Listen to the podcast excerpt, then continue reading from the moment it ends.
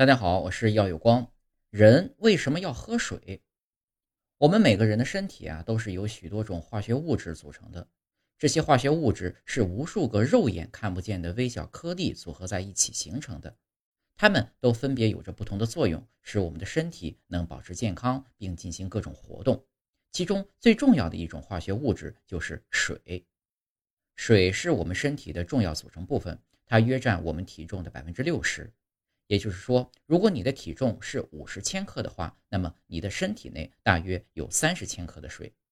这么多的水究竟对身体有哪些作用呢？首先，由于水是一种液体，它可以流动。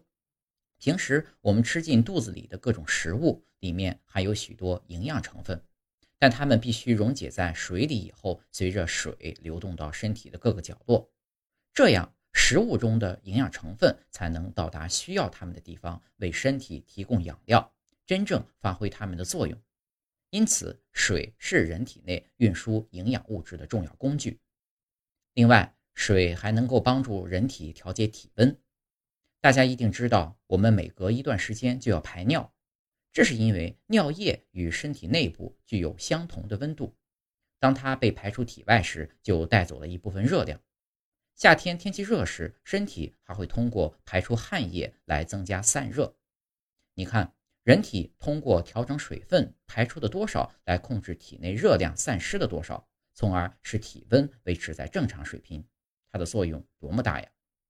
可是呢，由于水分不断通过皮肤、呼吸道和尿液排出体外，体内的含量不断减少，因此我们每天都要喝水，快补充失去的水分。这样才能保持身体的正常工作。